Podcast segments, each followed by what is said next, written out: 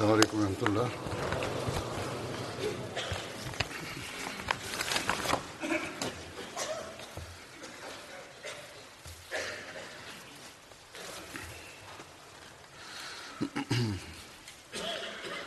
أشهد أن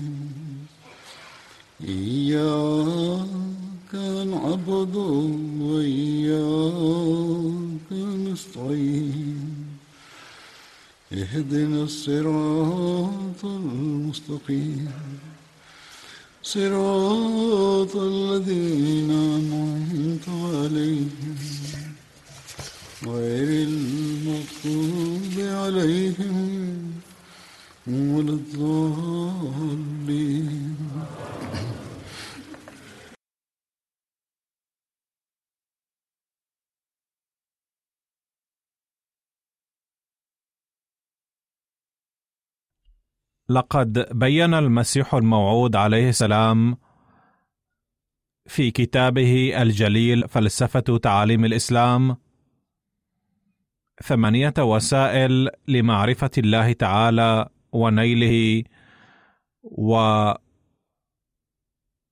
وتوطيد الإيمان به.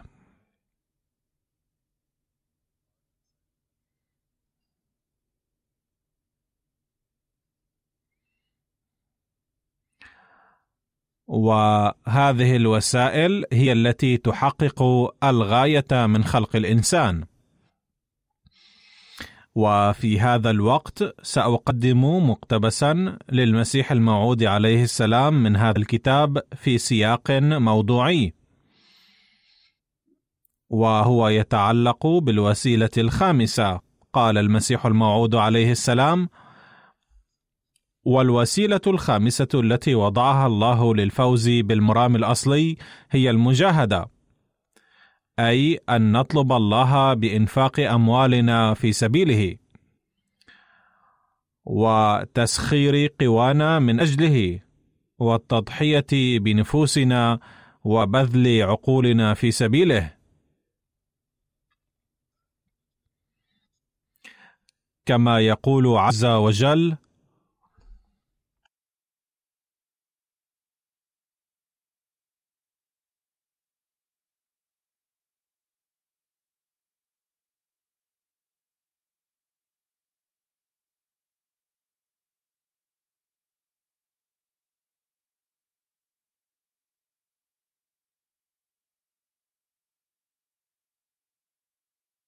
أي ابذلوا في سبيل الله أموالكم وأنفسكم بجميع ما فيها من قوى وملكات. وأنفقوا في سبيله كل ما أعطاكم من عقل وعلم وفهم ومهارة وغيرها. والذين يسعون بكل طريق في سبيلنا فإننا لا بد أن نريهم سبلنا.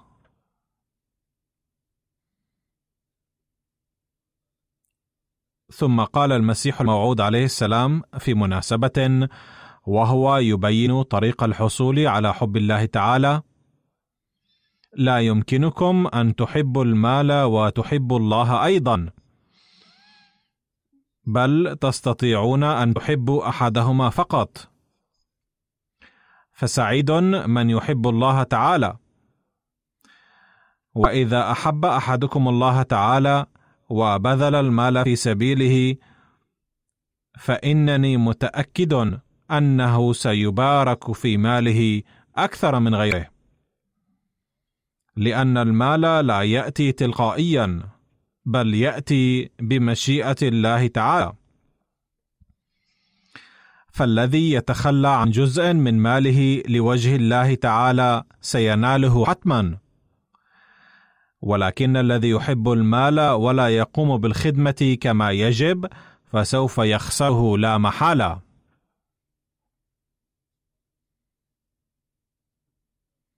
ثم قال عليه السلام يجب أن يتعهد كل متنفس في جماعتنا أنه سيتبرع بمبلغ معين من المال. فالذي يتعهد لله عز وجل فالله يبارك في رزقه. لقد وجه عليه السلام إلى أن الذين لا يعلمون من الجدد بأهمية التضحية المالية ويظهرون عدم المبالاة نحوها أو في بعض الأحيان لا يظهرون عدم المبالاة وإنما لا يملكون شعورا بالتضحية المالية فينبغي إفهام هؤلاء الناس أنهم إذا كانوا يريدون ارتباطا صادقا بالله تعالى فلا بد أن يتعهدوا أنهم سيدفعون بمبلغ معين حتما. وبفضل الله تعالى هناك مئات الآلاف من المخلصين الذين حين يوجهون إلى أهمية التبرعات يسعون للتقدم في التضحية المالية بغية نيل حب الله تعالى. ولذلك أوجه نظام الجماعة منذ عدة سنوات ماضية أن ضم المبايعين الجدد في النظام المالي أو في نظام التضحية المالية ضروري جدا. وإن كان ثمة شخص يقدر على دفع بنس واحد فقط فليدفع حسب قدرته. ولقد لوحظ في بعض الأماكن أن الأغنياء في بعض الأحيان يدفعون التبرع من قبل أقربائهم الفقراء. أو يعطون مبلغا قائلين هذا تبرع منا من قبل الفقراء. لا شك أن ذلك من الحسنات ولكن ينبغي على الفقير أن يتبرع بنفسه رغم فقره حسب سعته لأنه ليس هدفنا مجرد جمع المال بل الهدف هو التضحية في سبيل الدين لكسب حب الله تعالى. فحيثما يجمع نظام الجماعة التبرع بهذا الطريق ويطلب من الأغنياء أن يدفعوا باسم فلان فهو يخطئ. تبلغني في بعض الأحيان مثل هذه الأمور ولكن بشكل عام رأيت فيما أتلقى من تقارير التضحية المالية ذكر تضحية الفقراء المالية أكثر لأنهم يملكون شعور التضحية المالية أكثر. وكثيرا ما أذكر تضحية الفقراء في خطبي أيضا. وأستغرب رؤية تضحية البعض. إذا كان أحد يملك كثيرا من المال وثروة ويدفع منه قليلا فهذا ليس شيئا عظيما. وأما إذا كان أحد يعاني من ضيق مالي وفقر ثم ضحى في سبيل الدين لنيل حب الله تعالى فهذه هي التضحية الحقيقية التي تكون وسيلة لإحراز قرب الله تعالى.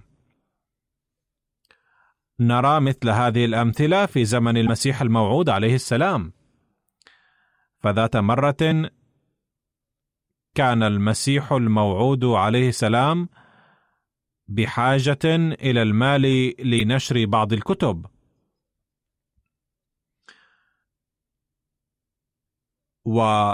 وحين قال لأحد المخلصين أن يطلب من الجماعة في مدينته أن يدفعوا بمبلغ كذا ولكنه بدلا من أن يطلب من جماعته هيأ المبلغ من عنده رغم ضيق يده. ولم يكن ثريا بل يمكن القول بأن ظروفه المادية كانت صعبة.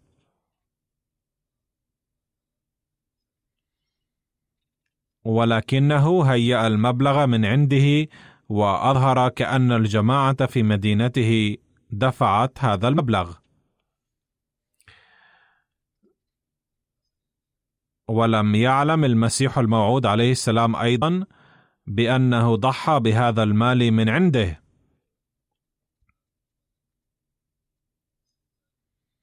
وظهر ذلك حين شكر المسيح الموعود عليه السلام شخصا آخر من الجماعة نفسها قائلا إن جماعتكم قد أعانتني عند عين الحاجة. وحين علم أفراد تلك الجماعة أن شخصا واحدا منهم فقط قد قدم هذه التضحية عاتبوه قائلين لماذا حرمتنا من هذه الخدمة؟ هذا المضحي كان المنشي ظفر أحمد رضي الله عنه الذي باع حلي زوجته وهيأ المبلغ. ولا شك أن زوجته أيضا شريكة في هذه التضحية. وكان المنشي أرورا رضي الله عنه صديقا للمنشي ظفر أحمد رضي الله عنه وكان من الجماعة نفسها.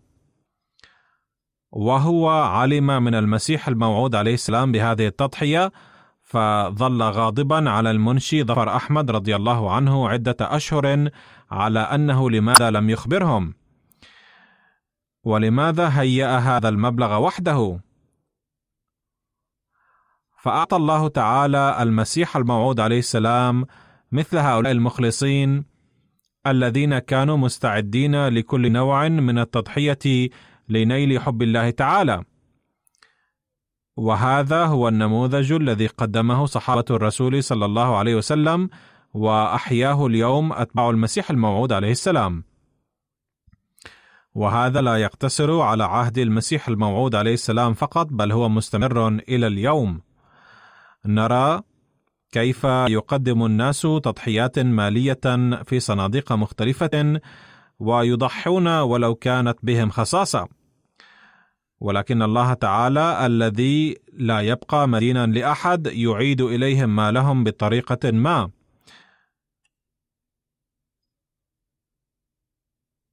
سأقدم بين أيديكم بعض الواقعات والأمثلة في هذا الوقت.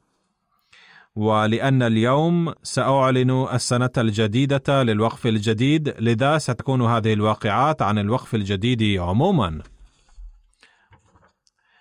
في غامبيا داعية محلي السيد كيباجالو يبين واقعة يتبين منها كيف أن الله تعالى يعامل عباده الذين يضحون في سبيله. قال الداعية هناك مبايع جديد اسمه عبد الله إيجادو وهو من إحدى القرى ويزرع الذرة والفول السوداني.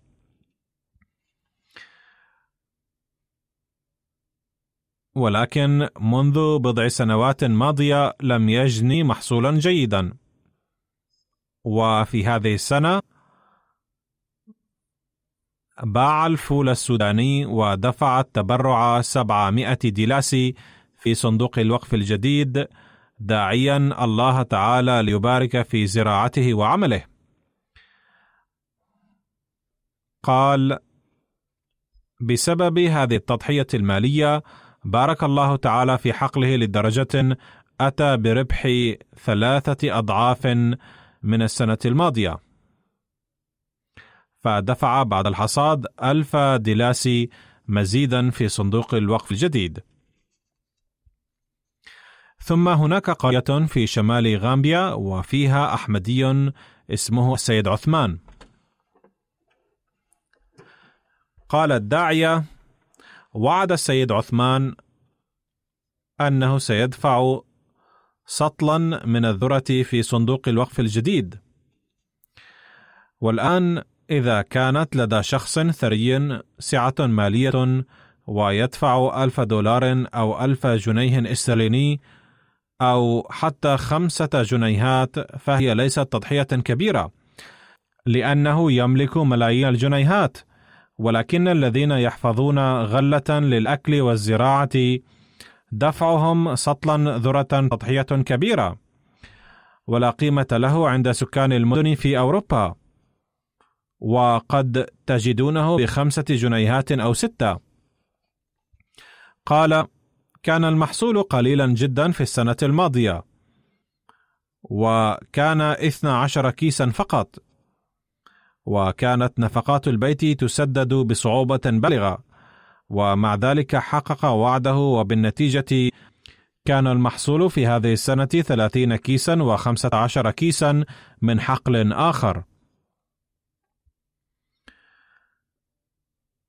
فالمال القليل الذي يدفع بإخلاص يتقبله الله تعالى. ويعيده اضعافا وهذا هو المال الذي يتسبب في الوصول إلى الله تعالى ولتقوية الإيمان به تعالى.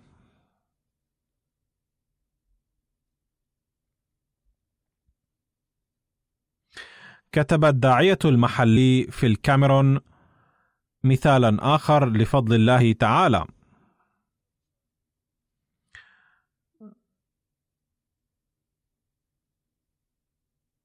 هناك مبايع جديد السيد أحمد في قرية ديكوئي. حين أخبرناهم بتبرع الوقف الجديد دفع سطلين من الذرة.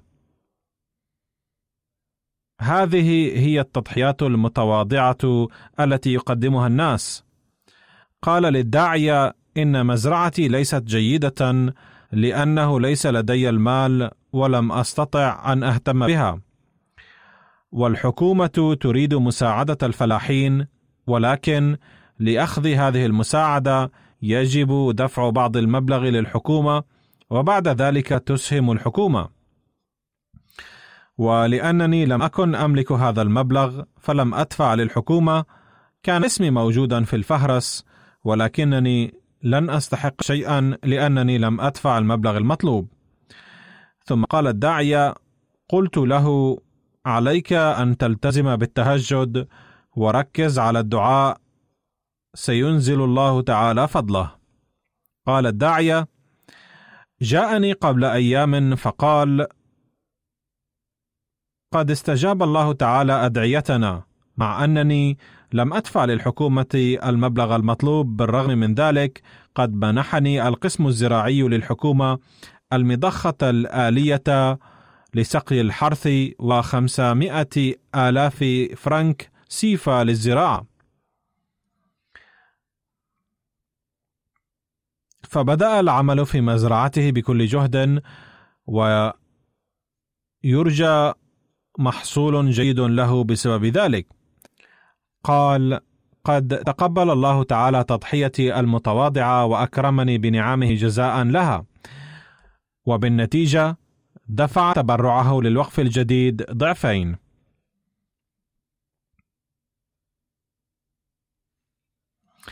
وفي إندونيسيا داعيتنا السيد نو خير قال هنا زوجان يعيشان حياة بسيطة ولكنهما يدفعان التبرع بالتزام. ومما يكسبان يخرجان منه التبرع ويضعانه في صندوق. ولأنهما يعيشان في جزيرة نائية فكلما يذهب إليهما الداعية للزيارة يقدمان المبلغ المجموع في التبرع. ذات مرة لم يستطع أحد من دعاتنا زيارة فرع الجماعة هذا لأكثر من سنة. ومع ذلك ظلا يدخران تبرعاتهما ولما ذهب داعيتنا لزيارتهما بعد عام دفعا له كل ما ادخراه في الصندوق من تبرعاتهما وكان مبلغا لا بأس به. ثم قالا للداعية هذه المرة قد ربحنا ربحا جيدا وأيقنا ببركة التبرع وازددنا ايمانا على إيماننا وشاهدنا هذه البركات بأم أعيننا. وقالا ذات مرة خدعنا شخص فتساءلنا ما هو سبب وقوعنا في خداع هذا الشخص. فأدركنا أننا لم ندفع التبرعات على ما يرام في تلك المرة. ولذلك خسرنا هذا المال نتيجة الانخداع. ومنذ ذلك الوقت بدأنا ندخر في الصندوق ما علينا من تبرعات بعمل حساب دقيق لدخلنا. ولا نطمئن ولا نرضى ما لم نفصل مبلغ التبرع عن باقي المال. فهكذا يجعل الله تعالى خسارة بعض الأحديين سببا لإصلاحهم فيزدادون ايمانا مع إيمانهم. وكتب أحد دعاتنا في إندونيسيا السيد بشير الدين هناك أخ تبرع بخمسمائة ألف روبية إندونيسية في صندوق الوقف الجديد. علما أن قيمة الروبية الإندونيسية ضئيلة جدا ولكن هذا المبلغ كان لا بأس به نظرا إلى ظروف هذا الأخ الأحمدي. وبعد أيام باع له البعض قطعة أرض بخمسة عشر مليون روبية. ثم بعد بضعة أسابيع اشترى منه شخص آخر هذه الأرض بخمسين مليون روبية. فقال هذا الأخ إنه على يقين بأن هذا الربح خمسة وثلاثون مليون روبية الذي ربحه خلال بضعة أسابيع إنما هو بفضل بركة التبرع في صندوق الوقف الجديد. إن الشخص المادي سيرجع هذا الربح إلى ذكائه التجاري. قائلا انظروا كيف مارست التجارة بدهاء حيث أنفقت خمسة عشر مليون وكسبت منها خمسين مليون. ولكن الذين يريدون الفوز بحب الله تعالى والذين يقدمون التضحيات في سبيله يقولون لقد حدث هذا لأني تبرعت وضحيت في سبيل الله فرد الله لي ما أنفقت اضعافا مضاعفة هناك واقعة أخرى من إندونيسيا وقد زادت إيمان صاحبها. كتب داعيتنا هناك السيد معصوم: هاجر أحد الأحمديين إلى جزيرة اسمها سولابيسي بحثا عن العمل، وعانى في البداية عناء شديدا حتى لم يجد مكانا للمبيت، فاضطر للمبيت في مركز الجماعة. ثم إنه بدأ يشتري السمك ويبيعها للناس. كان عملا بسيطا جدا إذ كان يبذل مجهودا كبيرا وكان الدخل ضئيلا جدا ومع ذلك لم يتخلف عن تقديم التضحية المالية ثم بعد فترة قليلة تحسنت ظروفه التجارية حتى إنه يتبرع الآن أكثر من تبرع أي أحمدي آخر في منطقتنا وهو منخرط في نظام الوصية أيضا. ويقول إن كل ذلك هو نتيجة التضحية المالية التي قدمتها. كتب السيد عبد الرحمن من غامبيا كنت أعاني كثيرا في دفع رسوم مدرسة أولادي فأخبرت الداعية المركزي بأني أعاني ضيقا شديدا. فقال لي الداعية تعال قدم التضحية المالية في سبيل الله تعالى وسوف ينزل الله تعالى فضله عليك بإذنه. فتبرعت بمئتين من الدلاسي في صندوق الوقف الجديد. ثم بعد ذلك بأسبوع فقط وجدت عملا بأجرة خمسة آلاف دلاس شهريا. فتمكنت بكل سهولة من دفع رسوم مدرسة أولادي كما أنفق بسهولة على الحاجات اليومية الضرورية. يقول داعيتنا إن هذا الأخ يذكر فضل الله هذا في كل مجلس وناد قائلا إن الله تعالى قد أنزل علي فضله ببركة الإنفاق في سبيله وقد زادني ايمانا على إيماني كما بارك في رزقي بركة عظيمة.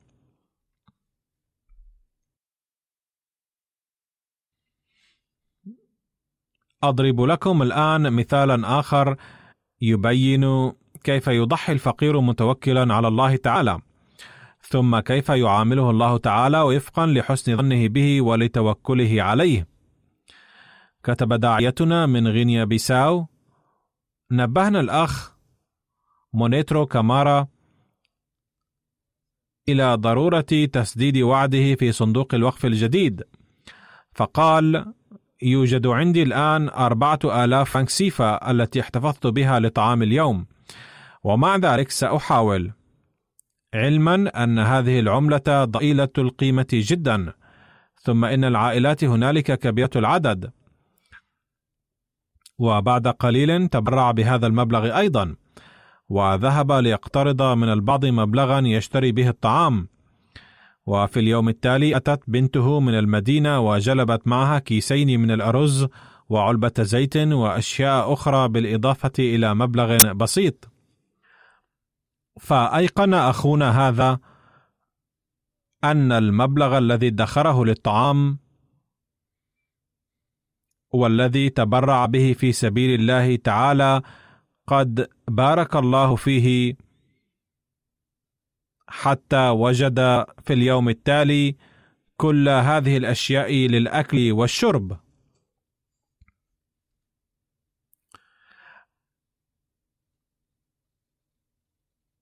هؤلاء هم القوم الذين يقدمون التضحيات المالية وهم جائعون. ثم هناك مثال آخر كيف أن الله تعالى يزيد إيمان الناس نتيجة التضحية المالية. كتب أمير جماعتنا في فرنسا عندنا أخ عربي عمره ست وأربعون عاما. قال سمعت الخطبة التي ألقاها حضرة الخليفة عن الوقف الجديد في السنة المنصرمة والتي ذكر فيها أمثلة على تضحيات الإخوة المالية كما أنا أذكرها لكم اليوم أيضا. فتأثرت بالخطبة جدا. ولكني كنت في ضيق مالي شديد لم أواجه مثله من قبل. حتى اقترضت من البنك وكان البنك يضغط علي لكي أسدد له ديوني وهددوني بإغلاق حسابي إذا لم أدفع الدين. بل سوف يفرضون علي الغامة. وفي تلك الأيام عقدت الجماعة في مركزها في منطقتنا الاجتماع العام وقبيل هذا الاجتماع كان أحد الإخوة آتاني عشرين يورو بإصرار شديد فوضعتها في جيبي إذ لم يكن معي أي مبلغ آخر. وقلت في نفسي سيساعدني هذا المبلغ لبضعة أيام قادمة على الأقل. ثم حضرت هذا الاجتماع فتكلم سكرتير المال عن ضرورة دفع تبرعات. فدفعت له العشرين يورو هذه. ثم بعد أيام قلائل جاءتني مكالمة من البنك. ولما كنت معتادا على تلقي الأخبار السيئة لأن الظروف المالية كانت متدهورة باستمرار فقلت في نفسي لابد أن يكون هناك خبر سيء آخر. وسوف يتشدد علي البنك أكثر. ولكن أخبرني المتصل من البنك أن الجهة المعنية قد أمرتهم ألا يغلقوا حسابي بل يضعوا في حسابي 600 يورو بدلا من تسجيل قرض 600 يورو علي. كان الخبر جدا محير لي لأن البنوك تعامل بقسوة شديدة جدا، ثم بعد أيام دفعت لي شركة تأمين عملي مبلغا كبيرا كان متوقفا عندها منذ فترة، وقد وقعت كل هذه الأحداث بعد سماعي لخطبة الخليفة عن صندوق الوقف الجديد، وبعدما تبرعت بذلك المبلغ البسيط في هذا الصندوق. كنت قبلها أفكر هل يمكن أن تحدث معي هذه المعجزات التي تقع مع الإخوة الذين يحكون قصصهم هذه إذ لم يحدث معي هذا قط. ولكن الله تعالى قد أراني الآن نموذج بركات التبرع في سبيله وقد أيقنت أن المعجزات تقع فعلا. وكتب السيد قيصر داعيتنا من هيتي وهذه الواقعة أيضا تبين لنا كيف يعامل الله عباده المخلصين ويقوي إيمانهم. مع العلم أن كل هذه الواقعات هي من مناطق مختلفة بعضها من إفريقيا وبعضها من أمريكا وبعضها من أوروبا وبعضها من الشمال وبعضها من الجنوب. ولا يوجد بين أصحاب هذه الواقعات أي تواصل أو ترابط. ومع ذلك واقعاتهم مماثلة مشابهة. على كل حال يقول داعيتنا هذا هناك في بورت اوف برنس مبايع جديد اسمه إبراهيم.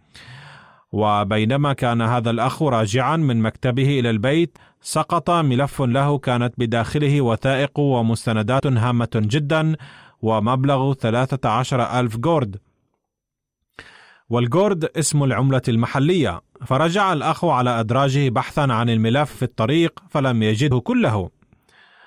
يقول هذا الأخ فعاهدت أن أدفع مئة جورد التي وعدت بها في صندوق الوقف الجديد سواء أكانت عندي النقود أم لا وحتى لو اقترضت من أحد. ثم بالفعل اقترضت من شخص بعض المال ودفعت ما وعدت به من التبرع. وفي مساء اليوم الذي دفعت تبرعاتي جاءتني مكالمة هاتفية من شخص مجهول بأن ملفك معي فتعال خذه مني. فوصلت إليه فورا فسلم إلي الملف قائلا لقد اضطررت لفتح الملف والنظر في محتوياته بحثا عن عنوانك. لذلك أرجو أن تتأكد من وجود المبلغ المالي والأوراق الأخرى فيه. فلما تفقدت وجدت نقود والأوراق كاملة فشكرت الله تعالى وتيقنت بأنها بركة التبرع بحيث وجدت أوراقي المهمة الضائعة التي كانت يبدو مستحيلا أن أجدها كما وجدت نقودي الضائعة أيضا. يقول رئيس المبلغين في غينيا كوناكري لفتنا انتباه السيد أبو بكر من إحدى القرى الواقعة في مقاطعة كينيا إلى أداء تبرع الوقف الجديد فإنه قدم عذرا في البداية إلا أنه أدى التبرعات بحسب ما وعد به سابقا.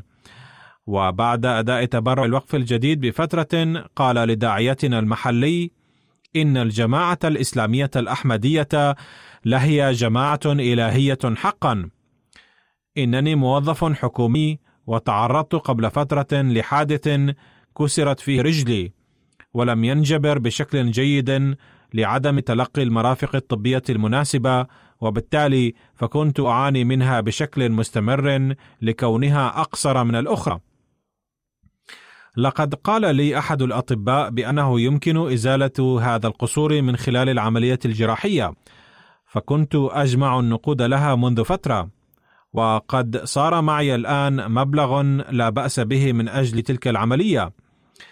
ولكن لما طلب من الداعية أداء التبرع قلت في نفسي لا أدفع التبرع هذه المرة وأركز على جمع النقود لإجراء العملية. ولكن الله تعالى وفقني لاحقا إذ خطر ببالي أن أتوكل على الله تعالى وأتبرع بكل ما جمعته. يقول وبعد ذلك لم يمض يومان حتى تلقيت من مكتبي رسالة تقول بأن الحكومة سوف تتكفل بجميع نفقات العملية وأستطيع أن أجري هذه العملية حيثما أشاء. يقول بأن ما حدث كان نتيجة بركة التبرع فحسب. إن هذه الأمور ليست من قبيل المصادفات بل هي طرق معاملة الله تعالى مع الذين يتوكلون عليه فيتعامل بها معهم لتقوية إيمانهم وفيه دليل على صدق المسيح الموعود عليه السلام. يقول السيد مأمون الرشيد سكرتير الوقف الجديد في قاديان لم يستطع السيد سليغا أداء التبرع الوقف الجديد لبعض مشاكله العائلية فقال له أخوه منبها له إلى أن عام الوقف الجديد على وشك الانتهاء فلا بد أن يسرع في أداء التبرع ولكن لم يكن في حسابه في البنك مبلغ كاف لأداء هذا التبرع بل كان فيه قرابة 30% من مبلغ التبرع الأصلي. فقلق كثيرا حيال أدائه التبرع الكامل وأخيرا سحب كل ما كان في حسابه في البنك وتبرع به. ثم يقول ولم تمضي لحظات حتى ورد بشكل معجز إلى حسابه مبلغ استطاع بذلك أداء ما تبقى من تبرعه فحقق وعده وأدى تبرعه فورا. يقول هذا الأخ بأنه عادة كان يؤدي وعد التبرع قبل نهاية العام بكثير إلا أن ابنه تعرض للمرض هذه السنة مما أخره في الأداء. وكان قلقا تجاه ذلك إلا أن الله تعالى هيأ الأمور بطريق معجز وأدى ذلك إلى تقوية إيمانه. يذكر السيد عبد المحمود مفتش حسابات الوقف الجديد من الهند قصة أحد الإخوة فيقول: هذه القصة حدثت في قرية واقعة في محافظة بيربوم في البنغال. كان لهذا الأخ محل بيع السلع بالجملة، وكانت تجارته رابحة. كان دأب هذا الأخ أنه عند فتح محله صباحا يضع مئة روبية بالتزام في صندوق وبالتالي كان يدفع من هذا المبلغ تبرعاته وفق وعده. فكان أول ما يقوم به صباح كل يوم هو أنه كان يضع مئة روبية في ذلك الصندوق. يقول في أحد الأيام كان عدد الزبائن قليلا لدرجة لم يغطي الربح النفقات اليومية ففي اليوم التالي لم يضع في الصندوق 100 روبية بل وضع 300 روبية عند فتحه المحل. وقال في نفسه لماذا لا أقوم اليوم بالتجارة مع الله تعالى ففي اليوم نفسه جاءه ثمانية زبائن بعد الظهر وبما أن محله كان لبيع السلع بالجملة وكانت تجارته واسعة فلعله بقي مشغولا في تسليم شوالات البضاعة إلى الزبائن حتى الليل لدرجة اعتذر لأحد الزبائن وقال له أن يأتي في اليوم التالي لتسلم البضاعة. فلقد تلقى أرباحا كافية في ذلك اليوم بفضل من الله تعالى. يقول هذا الأخ: عندما يرضى الله تعالى على إنسان يعطيه رزقا وفيرا لا يسعه الاحتواء به ولو باليدين. يقول السيد عبد العزيز داعية مقاطعة أويو في غينيا بيساو: لما قيل لامرأة عجوز السيدة مسكوتا لأداء تبرع الوقف الجديد قالت: كنت قد جمعت مبلغ التبرع بحسب الوعد إلا أنني فقدته عند ذهابي إلى بيت أخي ليلة الأمس.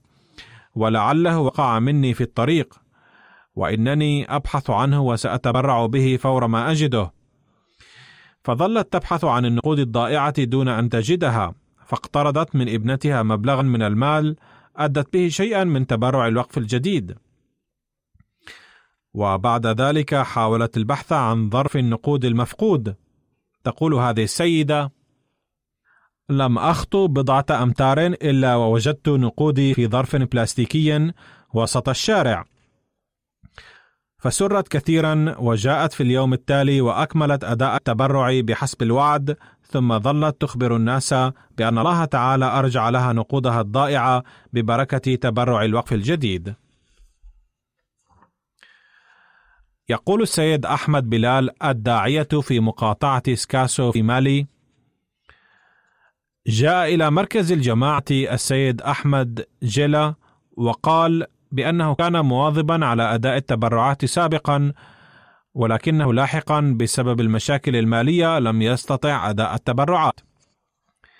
وفي أحد الأيام رأى في الرؤيا أنه يمشي مع جمع من الناس على طريق واسع كبير وأن هذا الطريق ينقسم لاحقا إلى عدة طرق صغيرة. وأن تلك الطرق كلها فاسدة وصعبة وغير معبدة.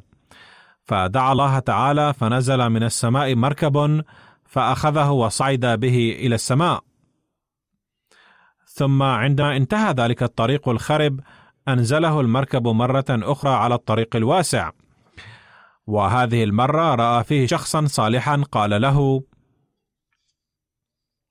هذا المركب نزل لك بسبب أدائك التبرعات يقول هذا الأخ بأن الإنسان يتعرض للمشاكل أحيانا ولكن الأحمدي الذي يواظب على الإنفاق في سبيل الله يجد الله تعالى يسهل عليه جميع مشاكله فأدى هذا المبايع الجديد التبرعات وقال بأنه لن يتكاسل في أدائها في المستقبل مهما كانت الظروف.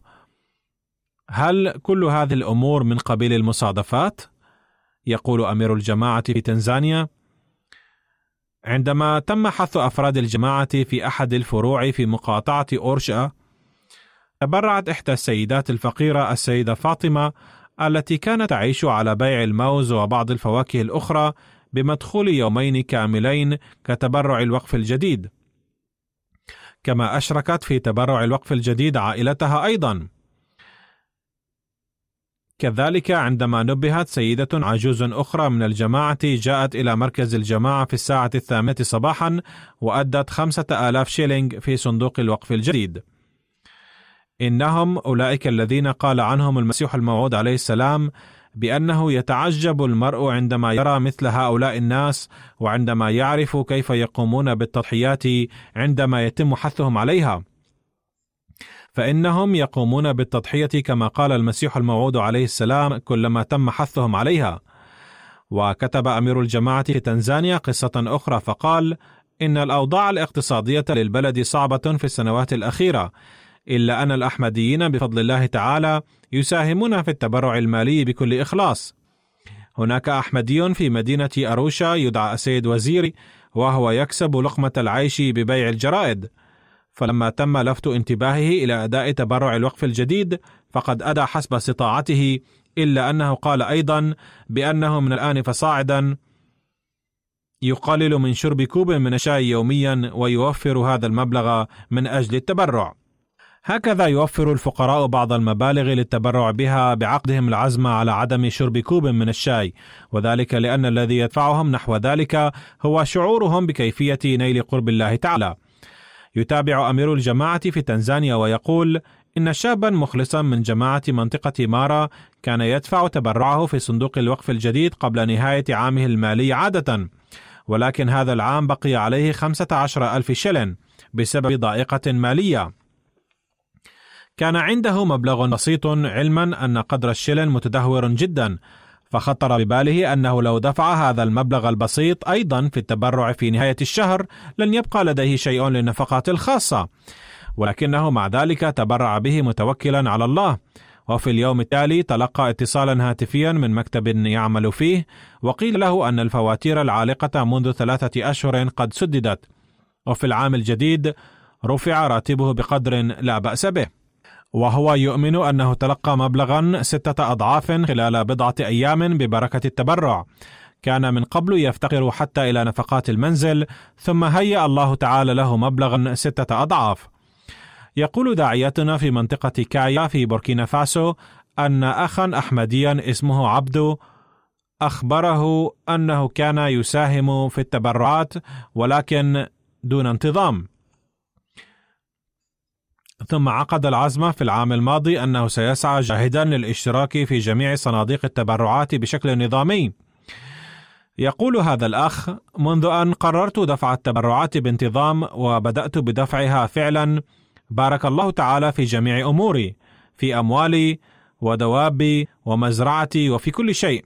كنت أواجه مشاكل كثيرة كانت تكدر صفو حياتي ولكنها حلت كلها رويدا رويدا بفضل الله تعالى كانت زوجتي حاملا وموشكة على الإنجاب في الشهر الماضي ولم أملك نفقات المستشفى ولكن عندما حان الإنجاب أعانني الله من الغيب وتيسرت الأمور كلها أنجبت بنتا وهي الآن بخير وعافية أنا موقن أن الله تعالى هيأ كل ذلك ببركة التبرع.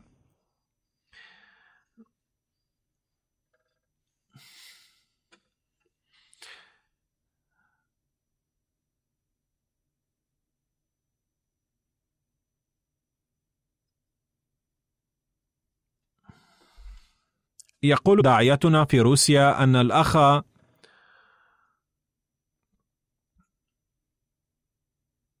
خدايانو من أرمينيا يسكن في روسيا وقد وفق للانضمام إلى الجماعة الإسلامية الأحمدية بعد كثير من التفكر والدراسة المتأنية. وبعد انضمامه إلى الجماعة وضحنا له نظام الجماعة المالي فبدأ يدفع التبرع في صندوق التحريك الجديد والوقف الجديد بانتظام.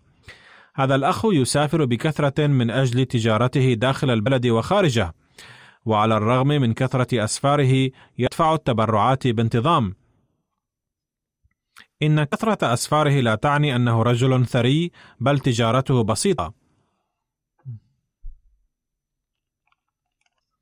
يقول السيد أدوار: كنت عازما من أجل التجارة على سفر في يناير 2020 إلى أرمينيا ومن هنا إلى كازاخستان وذلك لأمر مهم ولكن لم أملك مالا كافيا لنفقاته وكنت قلقا فظللت أدعو الله تعالى بهذا الشأن وفي الثلاثين من ديسمبر كانون الأول نقل مبلغ إلى حسابي من قبل شركة كان عليها أن تدفعه لي في فبراير.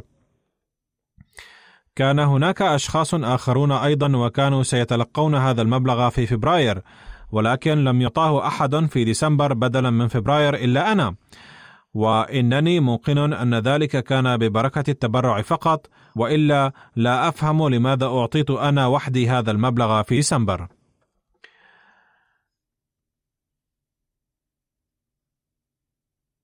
ثم يقول هذا الأخ المسلمون الأحمديون فقط يستطيعون أن يعرفوا معاملة الله المبنية على الحب تجاههم. أقول هكذا يقوي الله تعالى إيمان الناس. يقول السيد وقار داعية الجماعة في منطقة بيدرو في ساحل العاج في قرية فيتاكرو في هذه المنطقة أسس فرع صغير للجماعة في عام 2014 يتكون من 20 شخصا. كان في هذه الجماعة أخ من أصل بوركينا فاسو. وكان أنشط عضوا في الجماعة المحلية. ولكنه عاد إلى بلده بوركينا فاسو قبل عام. فقلقنا بعد سفره لأن بقية الإخوة ما كانوا نشيطين مثله وكانوا بحاجة إلى التربية. فتواصلنا مع ابن سيد عيسى جارة وهو متزوج وفلاح. طلبنا منه حضور اجتماع مجلس خدام الأحمدية الوطني وشرحنا له أهمية التبرعات وبركاته. وقلنا له أن يكون على التواصل مع الجماعة ويستمر في الدعاء. يقول داعيتنا جاءني هذا الأخ في ديسمبر قبل الجلسة السنوية وتبرع بعشرة آلاف فرنك سيفا. فاستغربت من ذلك لأن هذا المبلغ بدا لي كثيرا جدا نظرا إلى ظروفه المالية. فقلت له كيف استطعت دفع هذا المبلغ؟ فقال منذ أن بدأت بدفع التبرعات بدأت أفضال الله تعالى تنزل علي بكثرة وأربح من مزرعتي أكثر من غيري ورأيت في الرؤيا قبل فترة أن شخصا ذا وجه نوراني يدعو الناس إلى طريق الخير، وهو المسيح الموعود عليه السلام الذي كان يدعو الناس إلى الهداية. أشكر الله تعالى أنه وفقني للانضمام إلى الجماعة الإسلامية الأحمدية ومن الآن سأدفع التبرعات بانتظام. هناك محصل التبرعات في صندوق الوقف الجديد في الهند. يقول أن ابنته تتبرع في صندوق الوقف الجديد بانتظام منذ عدة أعوام، وهي تجمع النقود في سرة خاصة. هي لا تتكلم ولا تسمع ولكن عندما ترى الآخرين يدفعون التبرعات تتشجع هي أيضا على دفعها يقول داعيتنا في ليبيريا أن هناك فرعا للجماعة في إقليم كيب ماونت.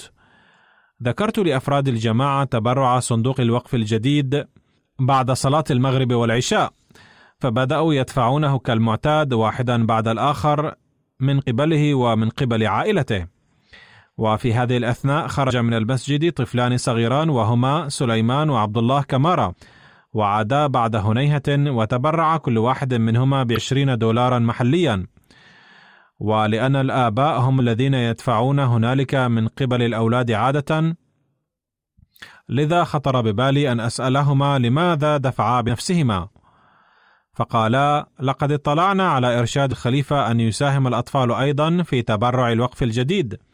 فقررنا أن نجمع النقود وندفع التبرع بأنفسنا بحسب أمر الخليفة. أقول هؤلاء الأطفال الصغار الساكنون في بلاد النائية لم يروا الخليفة ولكن الله وحده يخلق في قلوبهم هذا الإخلاص والحب.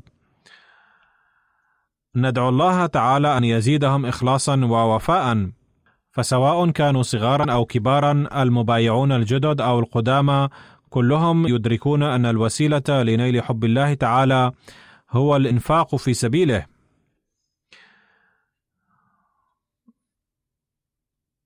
والله تعالى يرشد البعض بنفسه كما ذكرت في سياق الأحداث المذكورة. إنهم أناس ينفقون في سبيل الله بحسب أوامر النبي صلى الله عليه وسلم وهم جديرون بالغبطة.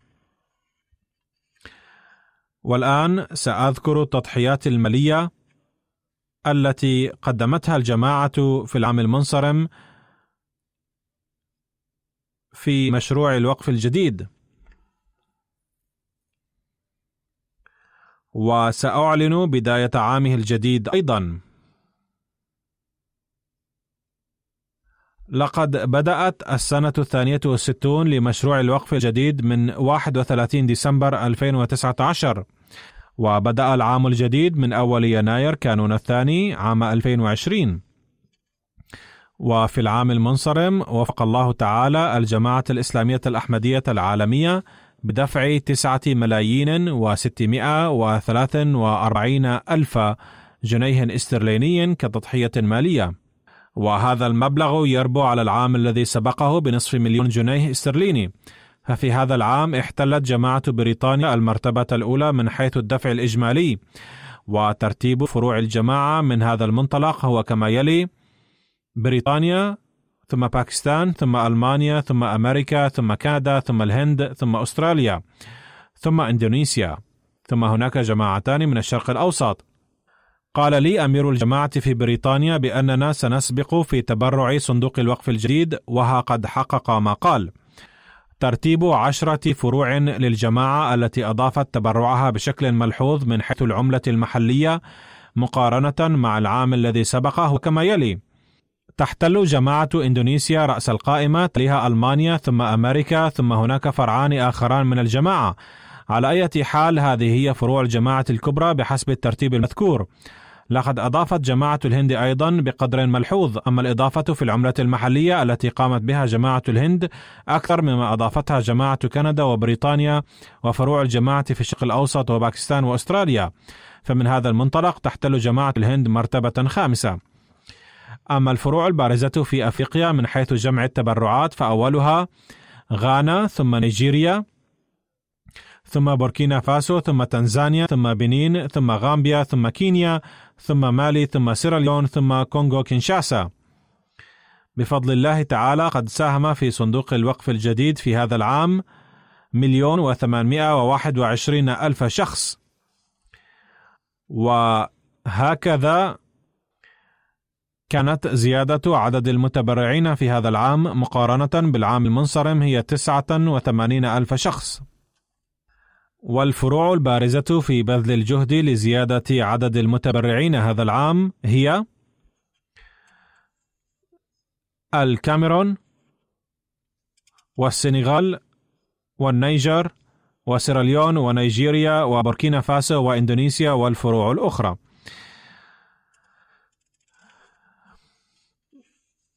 ترتيب فروع الجماعة في بريطانيا من حيث جمع التبرعات هو كما يلي: الأول إسلام أباد ثم أولدرشوت ثم وستر بارك ثم برمنغهام ساوث ثم, ثم مسجد فضل ثم باتني جيلينغهام نيو مولدن برمنغهام ويست هاونزلو نورث. أما ترتيب المناطق في بريطانيا فبيت الفتوح تحتل المرتبة الأولى. ثم مسجد فضل ثم ميدلاندز ثم إسلام أباد ثم بيت الإحسان. أما في مكتب الأطفال فالفروع العشرة الأولى في بريطانيا فهي أولدرشوت ثم روهامبتون ثم باتني ثم إسلام أباد ثم ميتشم بارك ثم تشيم ثم ليمينغتون سبا ثم ووستر بارك ثم رينز بارك ثم سيربيتون. الفروع الثلاثة الأولى في باكستان من حيث تبرعات الكبار فهي لاهور وربوة وكراتشي. لقد تخلف باكستان بسبب هبوط قدر العملة فلو كان قدر العملة هناك كما كان في العام الماضي لكان باكستان أولا هذا العام أيضا فليس لبريطانيا إنجاز كبير.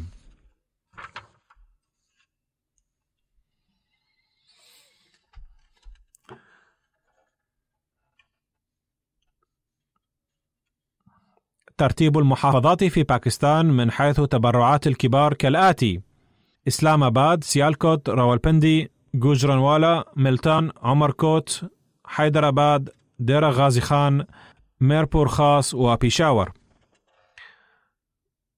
والفروع العشرة في باكستان من حيث جمع التبرعات هي إسلام آباد، المدينة، تاونشيب لاهور، ديفنس لاهور، دار الذكر لاهور، جولشن إقبال كراتشي، سمن أباد لاهور راولبندي المدينة عزيز أباد كراتشي جولشن جامع كراتشي ودلهي جيت لاهور. رغم أن الأوضاع هناك سيئة على كل الأصعدة مع ذلك هناك من يقدم من الناس تضحيات جسيمة. أما في مكتب الأطفال فالفروع الثلاثة الأولى في باكستان هي لاهور وكراتشي وربوة. أما على صعيد المحافظات فالأولى سيالكوت ثم جوجرانوالا ثم سرغودا ثم حيدر أباد ثم ديرا غازي خان ثم شيخور بورا ثم ميربور خاص ثم عمركوت ثم أوكارا ثم بيشاور أما ترتيب الإمارات الخمس المحلية الأولى في ألمانيا فهو كما يلي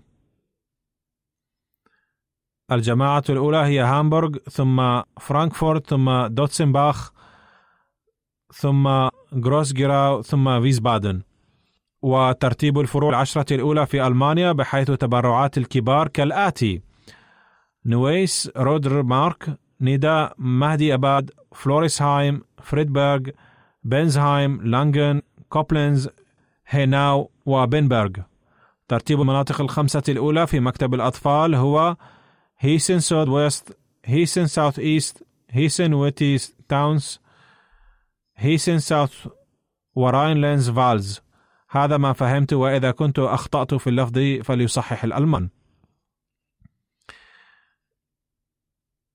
وترتيب فروع الجماعة العشرة الأولى في أمريكا من حيث جمع التبرعات هو كالتالي: ماريلاند، سيليكون فالي، لوس أنجلوس، هيوستن، فيرجينيا الوسطى، سياتل، ديترويت، فيرجينيا ساوث، شيكاغو، وفيرجينيا نورث.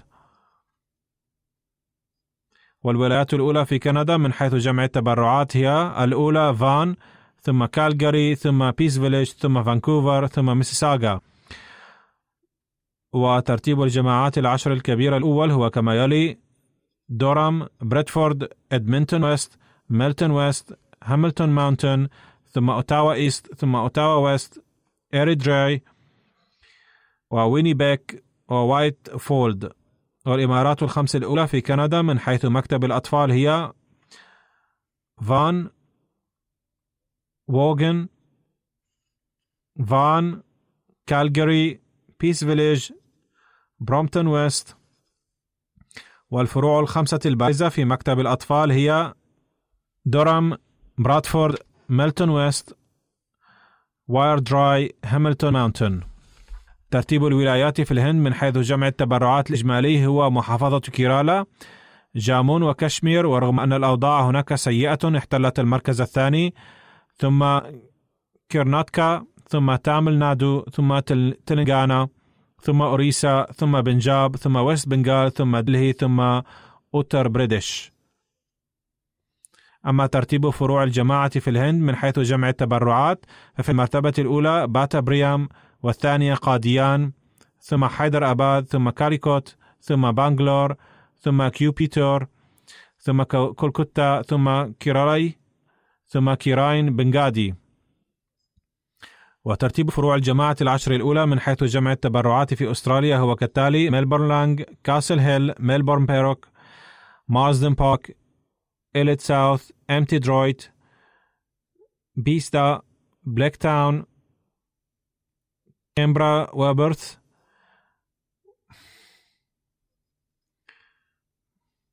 وترتيب فروع الجماعة في مكتب الأطفال هو ميلبورن لانج 1 Adelaide South, Melbourne Berwick, Empty Droid,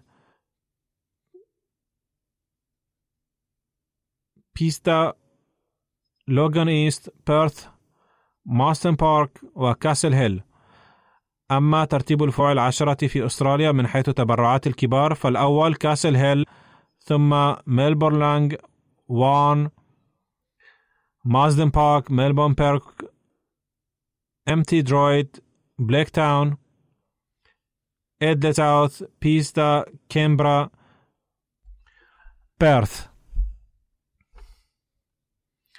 هناك أيضا أحدثت النيران أضرارا بالغة رحمهم الله ووفقهم لمعرفة خالقهم في الحقيقة.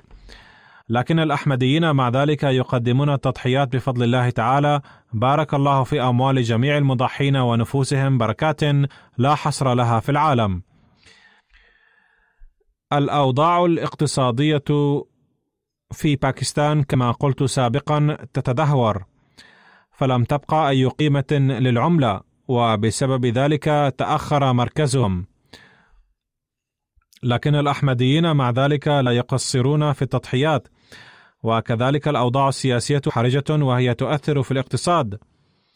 ثم في ذلك الإقليم يتصاعد التوتر بين باكستان والهند وفي داخل الهند أيضا أوضاع سيئة بحسب الأخبار.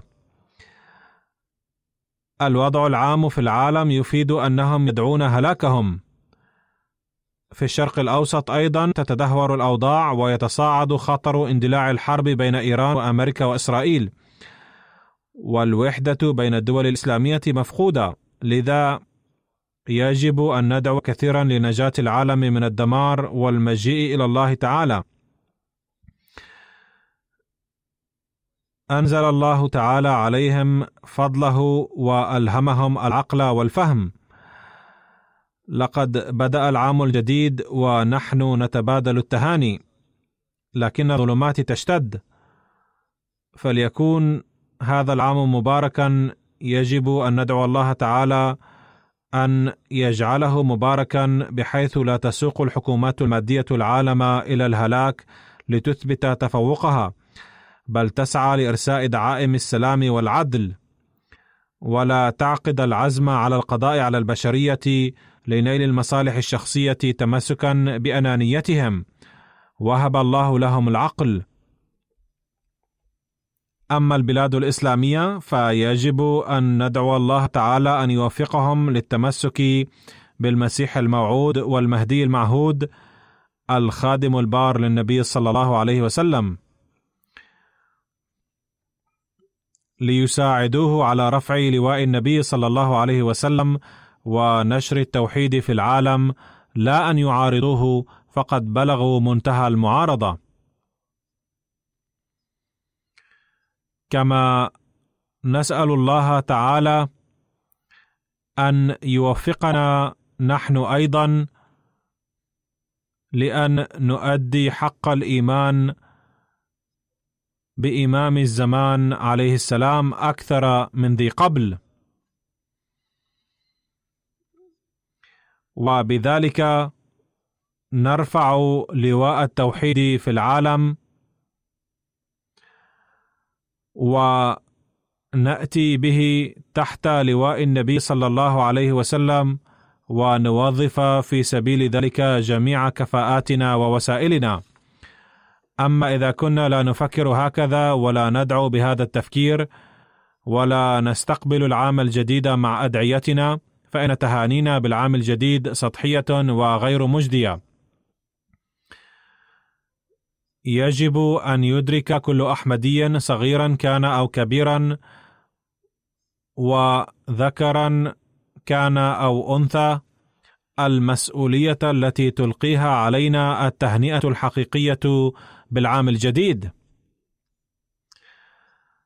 وفي سبيل ذلك يجب أن يبذل قصارى جهوده وكفاءته كما يجب أن نسعى لخلق حالة خاصة في دعائنا وعلاقتنا بالله تعالى.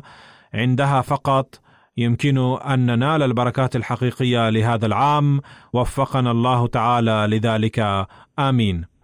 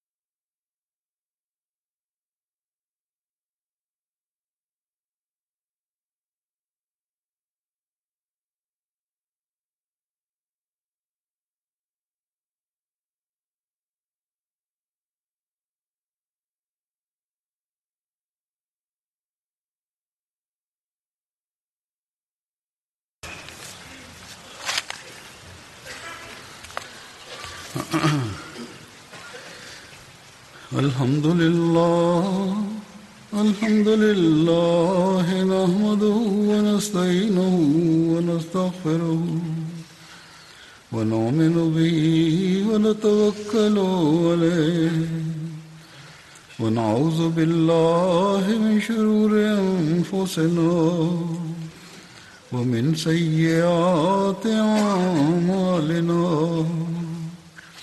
من يهده الله فلا مضل له ومن يضلل فلا هادي له. ونشهد أن لا إله إلا الله ونشهد أن محمدا عبده ورسوله. عباد الله رحمكم الله.